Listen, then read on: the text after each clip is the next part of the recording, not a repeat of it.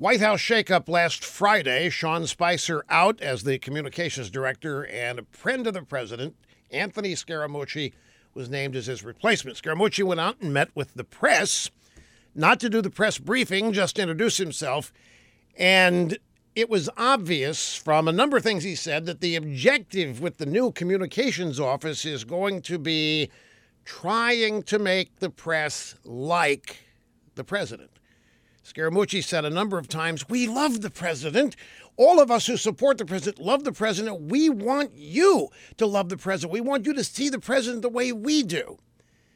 So it's obvious to me, folks, that there are people inside the White House that are just very upset at all of this hatred for President Trump and they want to change it. They want the press to like the president, they want the press to treat him fairly. It isn't going to happen. It never happens. Except Republicans always seem to fall for this, don't they? Got to make the press like us, got to stop the press from criticizing us. It'd be a nice world if that would happen, but it hasn't happened yet.